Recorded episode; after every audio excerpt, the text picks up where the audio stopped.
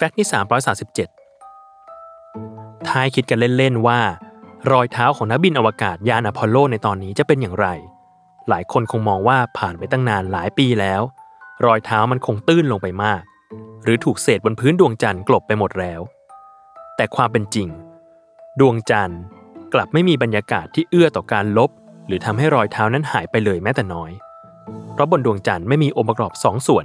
ที่ทำให้เกิดเหตุการณ์นี้ขึ้น นั่นคือ 1. ปัจจัยเรื่องลม เพราะบนดวงจันทร์ไร้ซึ่งแรงลมและการพัดของลมทำให้พื้นผิวของดวงจันทร์ยังคงปกติในทุกช่วงเวลา รวมไปถึงรอยเท้าที่นักบินอวกาศเหยียบลงไปด้วย 2. ปัจจัยเรื่องน้ำเพราะบนดวงจันทร์ไม่มีมวลน้ำและการเคลื่อนไหวของน้ำทำให้รอยเท้าไม่ถูกชะล้างให้หายไป ทุกอย่างจึงยังคงสภาพเดิมไม่เปลี่ยนแปลง จากสองปัจจัยนี้เอง ทำให้รอยเท้าของนักบินอวกาศยานอพอลโล จึงยังคงติดตรึงอยู่บนดวงจันทร์ตราบนานเท่านาน อีกทั้ง